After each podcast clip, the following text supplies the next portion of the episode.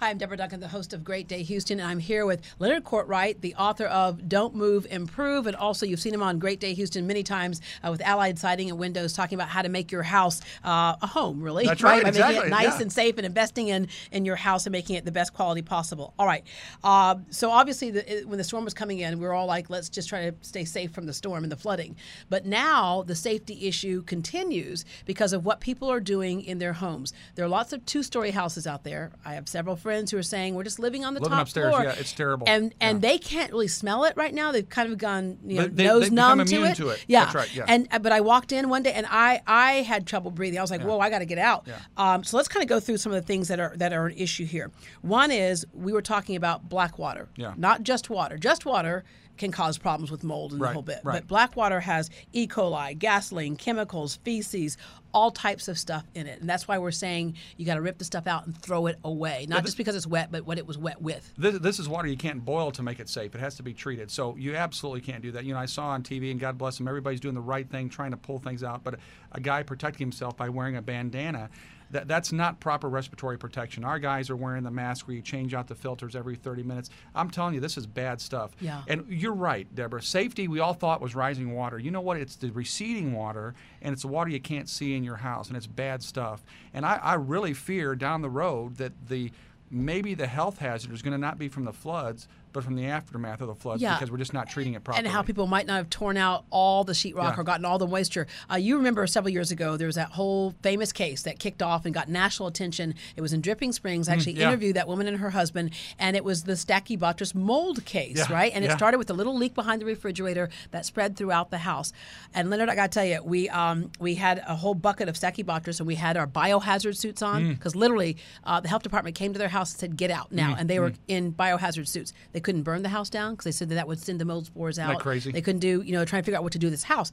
But they poured bleach in the bucket, and the mold literally climbed up the side of the bucket. So Yeah. it's pretty resilient stuff. Th- th- there's a misnomer uh, that, that if you know, and we've had people call and say we've already taken out the drywall and we sprayed sprayed bleach around the house. Well, all it does is make your house smell like bleach. It doesn't kill anything. So you have to have the right chemicals, stuff that has to be. or it might cl- kill some things because bleach does kill some Yeah, things. sure. But we're talking about this mixture right here is a different different W- animal. Without a doubt. I mean, it, it's the worst of the worst. And again, it's the water and the muck you can't see that, that's that's of greatest danger. So really getting the drywall torn to the right height, getting the framing members exposed, and getting them dried out. You know, framing members in Houston with the humidity will last months wet versus having them dried out properly. So again, I really believe I'm not a doctor, but I've done this a long time. Uh, I really believe the safety hazards are yet to come, and it's really what's latent in your house. And the worst thing you can do is out of I want to get my house back to normal. Yeah. I want to stay upstairs while downstairs is drying. All that is dangerous stuff. And I get we have to make decisions, but uh, your, your brother-in-law coming over and putting up drywall over the wet studs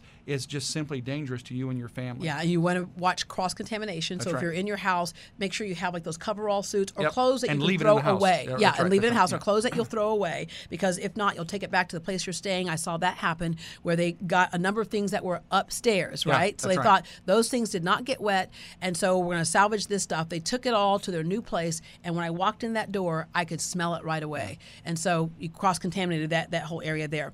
The other uh, concern is. You're with a reputable company. You guys have been here for what, 30 years? 30 years. And you have a work ethic that you insist upon for every single worker. You don't just kind of get people who come in and work for the day. They are employees and they're trained.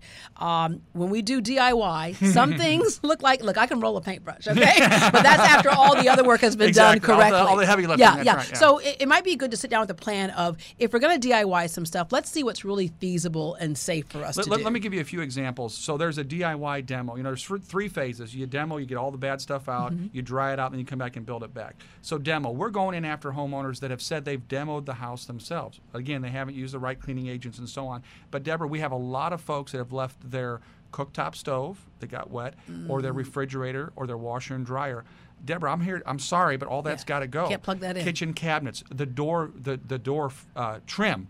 Well, behind that is wet drywall and wet studs. So they're just not seeing the full picture picture because they're DIY. Yeah. So you Even, need know what um, to do and how to do it. I was showing you a, a picture of one of my friends' homes, and it's down to the studs right now. And they took out all the sheetrock. They, instead of going just four feet above, Right. they just took out all of it. Yep. But their ceiling is still there, Yeah. and that's porous material again. That's soaking in all of that stuff. You can you can smell it. As a general rule of thumb, if water was in the house for three or four days, the ceiling drywall is the wettest drywall in the house. And you, if you just use common sense, so our guys have moisture meters. We're going to test every bit of drywall, including the ceilings.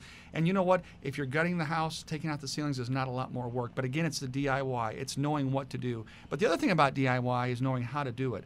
I mean, our guys work. Well, Leonard, 40 and I watch I watch things right. HGTV, and I I see them take care of it in 30 minutes to an hour. Yeah, yeah, yeah. There's going to be a lot of neighborhood clinics filled with cut, with cuts in Yeah. black water and respiratory issues. But uh, uh, the other thing I, I just want to mention briefly is water and electricity do not go to, well No. together, and we're seeing a lot of that. We're seeing folks that are either they've got a generator with no electricity, or they're running electrical cords to their second floor outlets Mm-hmm. that are still hot down into wet areas. Deborah, just uh, there are some things you want to do, and painting the wall may be one of them, or faux painting. But this kind of demo and trying to dry it out and trying to build it back yourself, unless you're a construction worker full time, it's probably unsafe for you to do. And I want to go back to the respiratory issue that you brought up because this is something that people can see if it's not done correctly. They can see this six months from now, a year from now, and uh, that kind of stachybotrys mold. The woman I had interviewed said she had nosebleeds every day. Mm. Her husband, who was a big investor, suddenly had memory loss, and her son was sick all the time, puffy eyes and the whole bit. So um, mold can affect people in different ways, but the point is, is that that's something that can continue on if you don't do it right. Exactly. All right. Um, the other situation that we've seen, of course, is that a lot of people want to hang out in their houses because they're afraid of looters. Looters, yeah. Now we do know in Texas how to deal with looters. I'm not advocating anything. I'm just saying I saw. I was. We were on a boat going down the street, going to another friend's house to get some things out, and there are people sitting on the front porch. Yeah, yeah, And yeah. it was like, wow. And they're like, but we're not going to take advantage of us. I think it's really interesting. I think it's very telling uh, here in Houston how you've seen in, in other areas. Uh, we saw in Florida,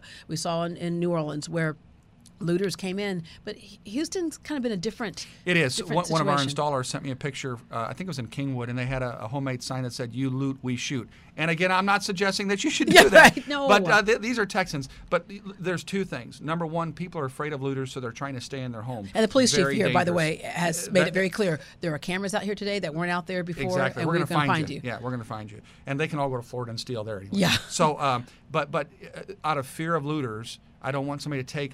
You know, I, I told a lady called in the office and she was asking our suggestion. I said, "Ma'am, is there anything left in your home that's worth getting injured for?" Yeah. And when you think about it that way, find yourself a shelter or a family member to stay with. Do not sleep upstairs with all that gunk downstairs. And if the you have jewelry, is- that's something you can put easily in a safe it. deposit. Well, take it, Take put it in a safe you. deposit Yeah, box. Yeah, and put that in a safe Yeah, deposit yeah, box, and yeah. you're good. But the, second other stuff thing is not worth don't, it. Don't don't confront looters. Now I was joking about that earlier, but there there are some cases. Uh, listen, if somebody wants to come and steal something from a neighbor's house, I don't find myself at the moment as a police officer to go stop that. I really Right. don't. You know, we we need to be wise. Uh, take the things that matter to us, get out of Dodge, and uh, let the police worry about those folks. Yeah. But uh, again, safety.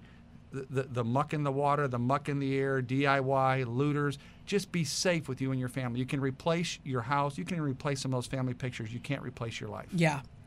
Well said.